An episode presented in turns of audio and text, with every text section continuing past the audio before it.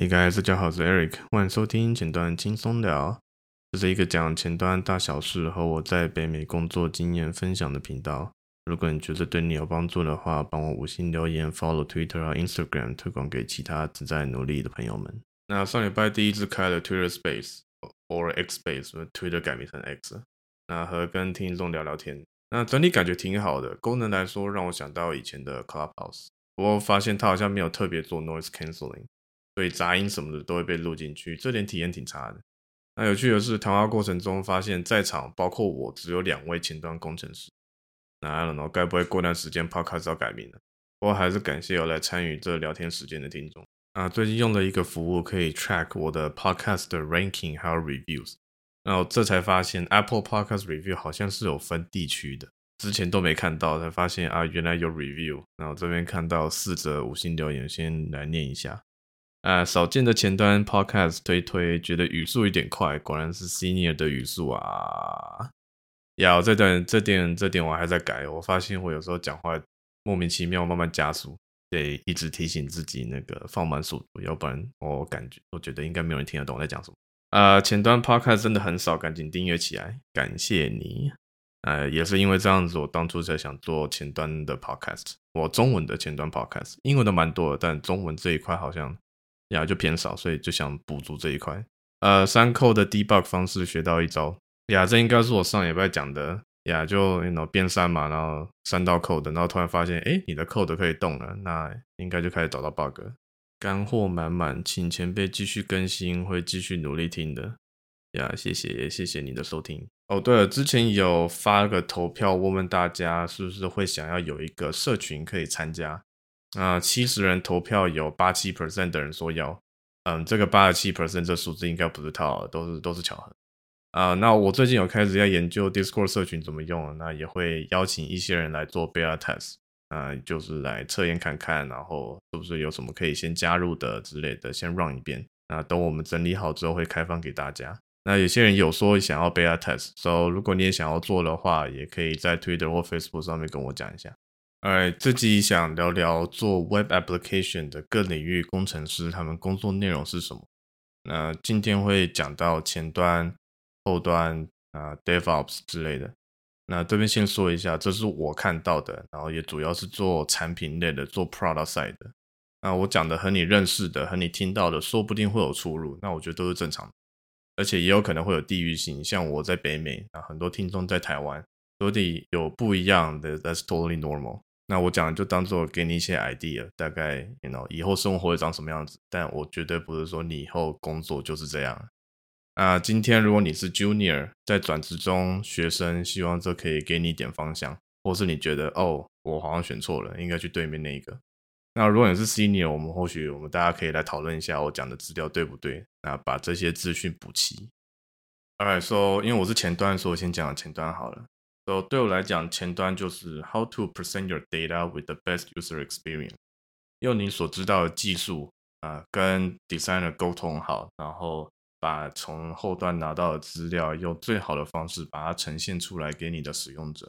那你的 responsibility 可能会有，比如说你可能要 work with PM，你可能要跟你的 project manager、product manager、other stakeholders、engineer manager 讲讲这个 project 需要做什么。啊，时间有多少？你要把那个时程拉出来。那如果你今天是 senior，你可能要去 create 一些 ticket，你可能会用那个 Jira 去把呃拿到这个 epic 之后，把所有的 story 全部写出来。你的 designer 可能这个时候已经有设计了，那你可以要跟他沟通，跟他聊聊说这个设计是可行还是不可行的。呃，毕竟有些设计师毕竟不是工程师，他们可能画出来东西，他们觉得可以，但我们实际上就是 either 做不出来，或者是需要更多的时间。那如果因为这样子导致时程延后，那是不是可以跟 PM 沟通一下？比如说，这可能不是最重要的，我们等 Phase One 弄完之后，到 Phase Two 或者 Phase Three 再把它弄出来。那再来，你要跟后端工程师聊聊，因为毕竟前端你没有资料，那前端除非你不需要资料了，但通常都要了。那你要跟后端。先讲好你的 schema 应该长什么样子。比如说，我今天有个 user data，它有 ID 跟 name。那今天你想要新的 field，比如说 age 或者是它的 location 之类的，啊，要跟 backend 聊说，哦，是要开新的 API，还是就用这一个 update column 就好了？那如果是全新 API，这个 API 应该长什么样子？然后，呃，看情况，你可能要需要跟其他的前端工程师一起工作。那你们可能要沟通好说，这个 project 可能这是设计，要怎么一起分担，然后一起做这个 project。你们 component 要怎么设计，要怎么拉？你先做这个，我先做那个。你们才不会互相说哦，我在等你的 PR，我才可以继续做下去。就是尽量避免这种事情发生。嗯 and then you start coding。啊，front end 你的 tech stack，那就是那三个 HTML、CSS 跟 JavaScript。不管做什么，你这三个一定要会，而且是都要会。不是说哦，我只会其中一个，我就是前端的，并不是。呃，现在有很多什么框架啊，什么其他各式各样 library 啊，但最后还是会回到这三个东西：HTML、CSS 和 JavaScript。那 CSS 现在还有，哦，不是现在，以前呢，以前就有了，有所谓的 preprocessor，的有 Sass，还有 PostCSS，还有 Less。啊，JavaScript 呢，现在大家应该就是学完 JavaScript 就会继续学 TypeScript。啊，因为毕竟现在很多框架都是用 TypeScript 写的，啊，加上 TypeScript 它会给你更好的安全性，更好的。呃，就是你 coding 的时候，它会给你 IntelliSense，会告诉你说，比如说这个 component 它需要什么 prop，呃，这个 function 需要什么 argument 之类的。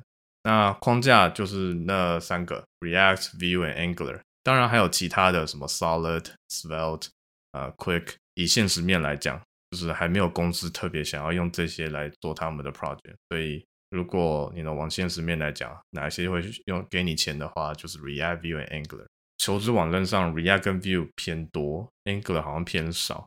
那北美这边 React 比较多，但 Vue 也慢慢追上来了。不过在亚洲好像是一半一半，甚至 Vue 比较多。So that that that I don't know. CSS 其他 library 可能会有 MUI，呃，Chakra UI、Tailwind CSS。我没有特别提 Bootstrap，是因为北美这边 Bootstrap 已经慢慢的没有人什么在用了，虽然它还有在跟进。那听说台湾找工作还 Bootstrap 还是蛮多的，都呀，一线看工作需求了。但因为最近近几年有慢慢的那种围绕着 Tailwind 一起成长的趋势，所以因为 Tailwind 比较是 utility base，比如说你今天要一个 Flex，今天要一个 Grid，它有一个 class 帮你做这件事情。但如果你今天要一个 Button，这个 Button 这个 component 的话，那 Tailwind 是不负责的啊。它会给你一堆 style 给那个 button，但它没有一个专门的 button style。那 Bootstrap 是比较 component 导向的，so 今天你有个 button，你就放个点 btn 就有了。但呀，就是 Bootstrap 好像慢慢没落了。接下来还有什么 unit test？比如说有 Jest and Mocha，然后一对一有 Cypress 跟 Selenium，还有 Playwright。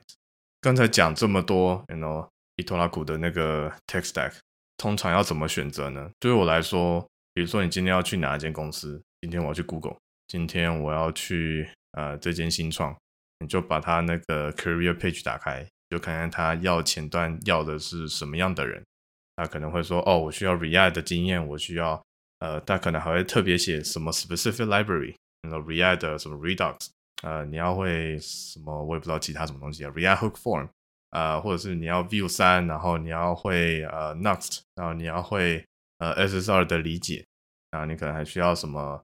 呃，比如说要讲 Bootstrap 好了，那就把这些列列出来，然后集合起来，然后去挑重点去学它。要所以要怎么学习，并不是说你学 React 一定会有工作，你也要看看你有没有其他会的，其他公司他们的需求，他们要的 library，他们要的 module，他们呃要的 tooling 这样。Alright, so besides tech stack，那你的 tools 可能会有 VS Code 或者其他 editor，啊像我们公司。至少我的 team 啊，一半用 VS Code，一半用 WebStorm。或是我把 Chrome 放在里面，或是任何 browser。因为上一集有聊到，当你要 debugging 的时候，browser 会是你最好的朋友，因为他们的 Dev Tool 可以帮助你了解更多你的关于你的 application 它怎么运行，啊抓到什么资料，然后还有 Terminal 啊，我觉得 Terminal 不管是什么工程师都是要学会怎么用。再来是 Git，呃 Git Git 应该我不用多说了，就是。前几集有讲到 Git 是什么东西，帮你 version control 用的。然后 Figma，Figma，Figma 其实不是前端的工具，它是设计师的工具。但毕竟，呃，设计师给我们 design 的时候，可能会是用 Figma 给的，那你可能就要稍微知道要怎么操作一下，呃，知道这个 padding 啊、margin 啊、spacing 啊，这个 font 啊大小是什么啊？那最近呃 Figma 出了一个 Dev Mode，呃，它我觉得它更直觉的告诉你 developer 需要知道的东西，那我觉得这还蛮好用的。然后 Datadog 跟 Sentry，就是这好像是北美的，这个台湾我不晓得用什么，我到现在还不太晓得。那个所谓的 monitoring tool，哎，比如说你今天前端出现了一个 bug，那你要怎么知道？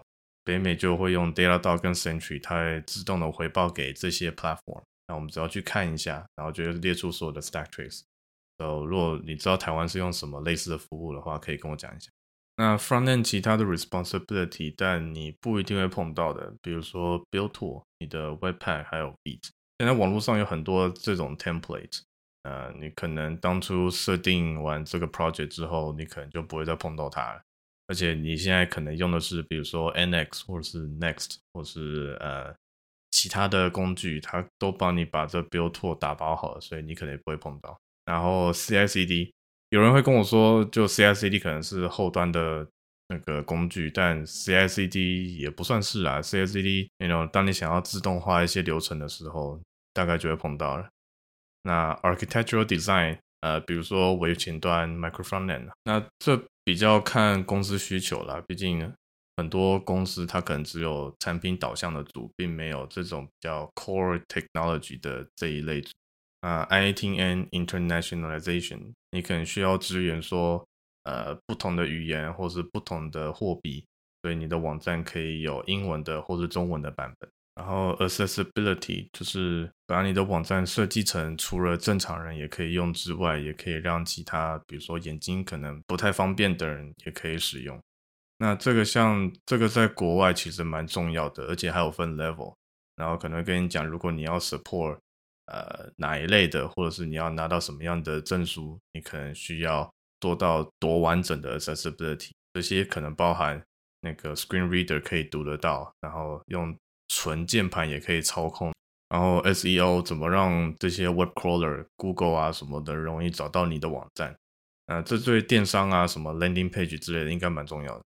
那最后就是 responsive design，就是你的网站要怎么在同时在 desktop 就可以在平板或者在手机上面都可以方便的使用。那根据业务需求，你不一定会用到这个，因为毕竟如果你是给 internal user，可能一个 dashboard 之类的，你就不一定需要。但如果你可能是电商网站，你要面向 public user 的话，那就很重要了。那再来是后端，那有些公司会把后端跟 DevOps 放在一起讲。那我这边只把就是 application 的后端，那 DevOps 我们分开说。So backend 对我来讲，它就是 you know they allow users to access the data consistently，就是不管什么时候我要去取我的 data，或是 update 我的 data，我什么时候都可以做到这件事情。不管今天是没有什么人的凌晨三点，或者是很忙的呃黑色星期五，或是双十一，呃这种 traffic 很大的时候，它应该都需要可以完成这件事情。So 你的 responsibility 可能会有，你还是要 work with PM，因为必须也是因为这是 project 一部分嘛。So 前端跟 PM 聊沟通，你同样的同一个 meeting，backend 也会在那边，也要知道说他需要什么样的资料。呃，database 有什么样的资料？API 有什么可以给的？这些都是要沟通好的。也就是刚才前端讲的，需要知道 API schema 怎么设计之类的。Implement auth like authorization and authentication。So 你的权限啊，然后谁可以登录，然后呃，谁可以操作什么 API 这样子，那这些都是在后端需要处理好的。当然，前端也可以处理，但毕竟不安全。那每个人都可以用 API 去打。如果你 API 没有涉及到这些安全性的考虑的话，那就是非常危险。然后 Database，你要在什么地方存取你的资料？你要用什么样的 data？比如说今天你用 Social Network，你可能会用 Graph-based 的 database。那如果你今天需要快速存取的话，比如说你是 heavy on read，那你可能会考虑 DynamoDB 之类的 database。那 backend 的 tech stack，比如说第一个你的 programming language，啊，我们这边看到的 LinkedIn 打开求职的时候，我看到最多的大概就是 Java、Python 还有 Node.js。那他们相对应的可能就是 Spring Boot、Django 还有 Express，并不是说哪一个比较容易找到工作，就是看公司的需求，看他们组的需求，技术上的需求。你可能需要知道 Unit Test，比如说 JUnit、Unit Test 还有 Jest。然后刚才讲到 Database Design，你可能需要了解，比如说 MySQL 啊、PostgreSQL 或是 NoSQL 的其他选项，比如说 MongoDB、DynamoDB 之类的。当然也是看技术需求，并不是说你选了一个你就可以。呃，走遍天下并不是。然后一些 cloud service，比如说 Amazon 的 AWS、Google 的 GCP，还有 Microsoft 的 Azure。那现在大部分公司都会从这三个中选择一个来，you know，管理他们的 application 啊，管理他们的 database 啊，呃，他们的 caching 啊，还有其他服务，甚至做你的 machine learning 这些都可以做到。根据公司的技术需求，你可能需要知道 microservices 微服务是什么东西。那从这边你可能需要了解，比如说 Docker 或 Kubernetes 来管理他们的 deployment，而且个别的 microservice 可能会有自己的 deployment process。然后你可能也需要知道类似的 Kafka，那你要知道 event 呃 distributed event system 是怎么运作的，个别的微服务是怎么沟通的这样。那后端的工具，你们的 tools 第一个 IDE 你可能会用 IntelliJ，呃 Java Java 应该很多人都用 IntelliJ。然后 Python，Python 我其实我不清楚会用什么，PyCharm 或是 VS Code，然后 Node.js 对我来说就是 VS Code，Yeah，I VS Code everything，讲的好像我接他们业配一样。然后 Git 跟 Terminal 这些都提过了，然后 Postman 的 Postman 对做 application 来讲应该蛮重要的，因为你需要知道你打的这个 API 它回传的 JSON 是这个 data 大概长什么样子。那如果你今天是用 GraphQL 的话，你有别的工具，但呀。我这边 demo 的时候，back backend 的人常常就会，oh，yeah，here's a postman request，那这是我的 response。然后你要知道，刚才提到你要怎么用 AWS、GCP 还有 Azure，因为你毕竟你的 application 都在上面，你要知道怎么运作，然后他们之间是什么关系。刚才讲的 monitoring tool、Datadog 跟 Sentry。那最后的 DevOps，嗯，对我来讲，DevOps 它的工作其实很重要，They maintain the infra for all of our services。他们要确保公司的 application 啊，services，他们的 uptime 要很多工人都什么九十九点九九九九 percent 之类的。那他们的 responsibility，比如说自动化，然后怎么部署啊，怎么测试啊，怎么 build，都是呃他们要去负责的。像我们公司有一些有很多 template，就 CI/CD 的 template，那他们做好之后呢，就发散给所有的人。那比如说你今天要呃，deploy 一个什么 function，或者是今天要 deploy 一个呃前端的 application，你就照着这个直接拿这个 template 去改，然后把你的 variable 放进去之后，它应该就会帮你做好了，它就自动的放到相对应的 S3 bucket，然后自动给你一个 route，然后自动给你一个 dev server 这样。刚才讲到了那个 CI/CD，they need to configure CI/CD template 都是他们写的，然后 monitoring 跟 error reporting，呃，这。我虽然好像每个都有这样子写，但毕竟这每个工程师应该都要知道，就是你要 monitor 自己 application，然后知道 error 来的时候怎么去处理。那他们的 error 可能会像是呃 health check fail 了，那是不是什么东西？比如说这个 service is down，呃，或是什么什么 deployment 没有过，他们可能要去看一下，或者是呃 on call，呃，比如说 server is down。他们可能是被第一个被 page 的，不过这这要看公司政策还有工作方式。那像刚才提到的，他们也管 deploy 还有 build process，所以根据公司需求，他们可能也需要去维护这些 container 还有 virtualization，所以就是 Docker 还有 Kubernetes。那其他自动化的东西可能也会包含呃 Terraform 或者是 CloudFormation。就比如说我今天要 deploy 一个 application，我就不需要去。哦，去开 S3 bucket，然后手动设定我的 API gateway，或是然后的 CloudFront 之类的。我有一个那个自动化的，我就直接一键按下去，它就自动帮我把这些相关的服务都开好了。那这边最后讲一下，我觉得 software engineer 他们需要有些什么特质。然后第一点，be open-minded。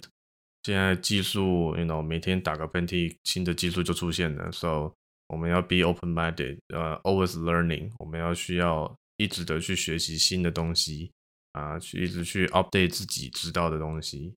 然后 ability to debug，你之间今天有问题进来了，我们要怎么去去除错，然后让 software 可以继续的做它应该要做的事情。然后 always ask why，今天这行 code 为什么会被放在这边？有没有前后的 context 啊、呃？有没有更好的方法去写这行 code，或者是去解决呃一些他可能既有的问题？然后 write maintainable code，这个 code 放在这边很少是你放在这边，它就不动它了，一定会有后面的人来接你写的东西，那他们就需要看得懂，甚至去修改它，不要写出所谓的 spaghetti code，然后大家都看不太懂。OK，it's working，I'm not gonna touch it。呃，然后 soft take that，当你东西越来越大，当你 project 越来越大，code 越来越肥，你要怎么去呃 maintain 这些 performance？当你 code 越写越多，肯定 performance 会降低。那你要怎么在这个前提之下，还可以保持既有的效能，甚至是更快？你要知道什么 code 是可以被删除的。那反正想尽办法让你的 performance 越来越好。那最后是你要会 communicate，你要会沟通。呃，有些人选择当 software engineer，选择跟电脑沟通，就是因为呀，他可能觉得工程师只要跟电脑讲话就好了。但你会发现，当你想越往上爬的时候，你就越要会呃做沟通、做领导这件事情。所以这个我可能以后会开一集讲吧。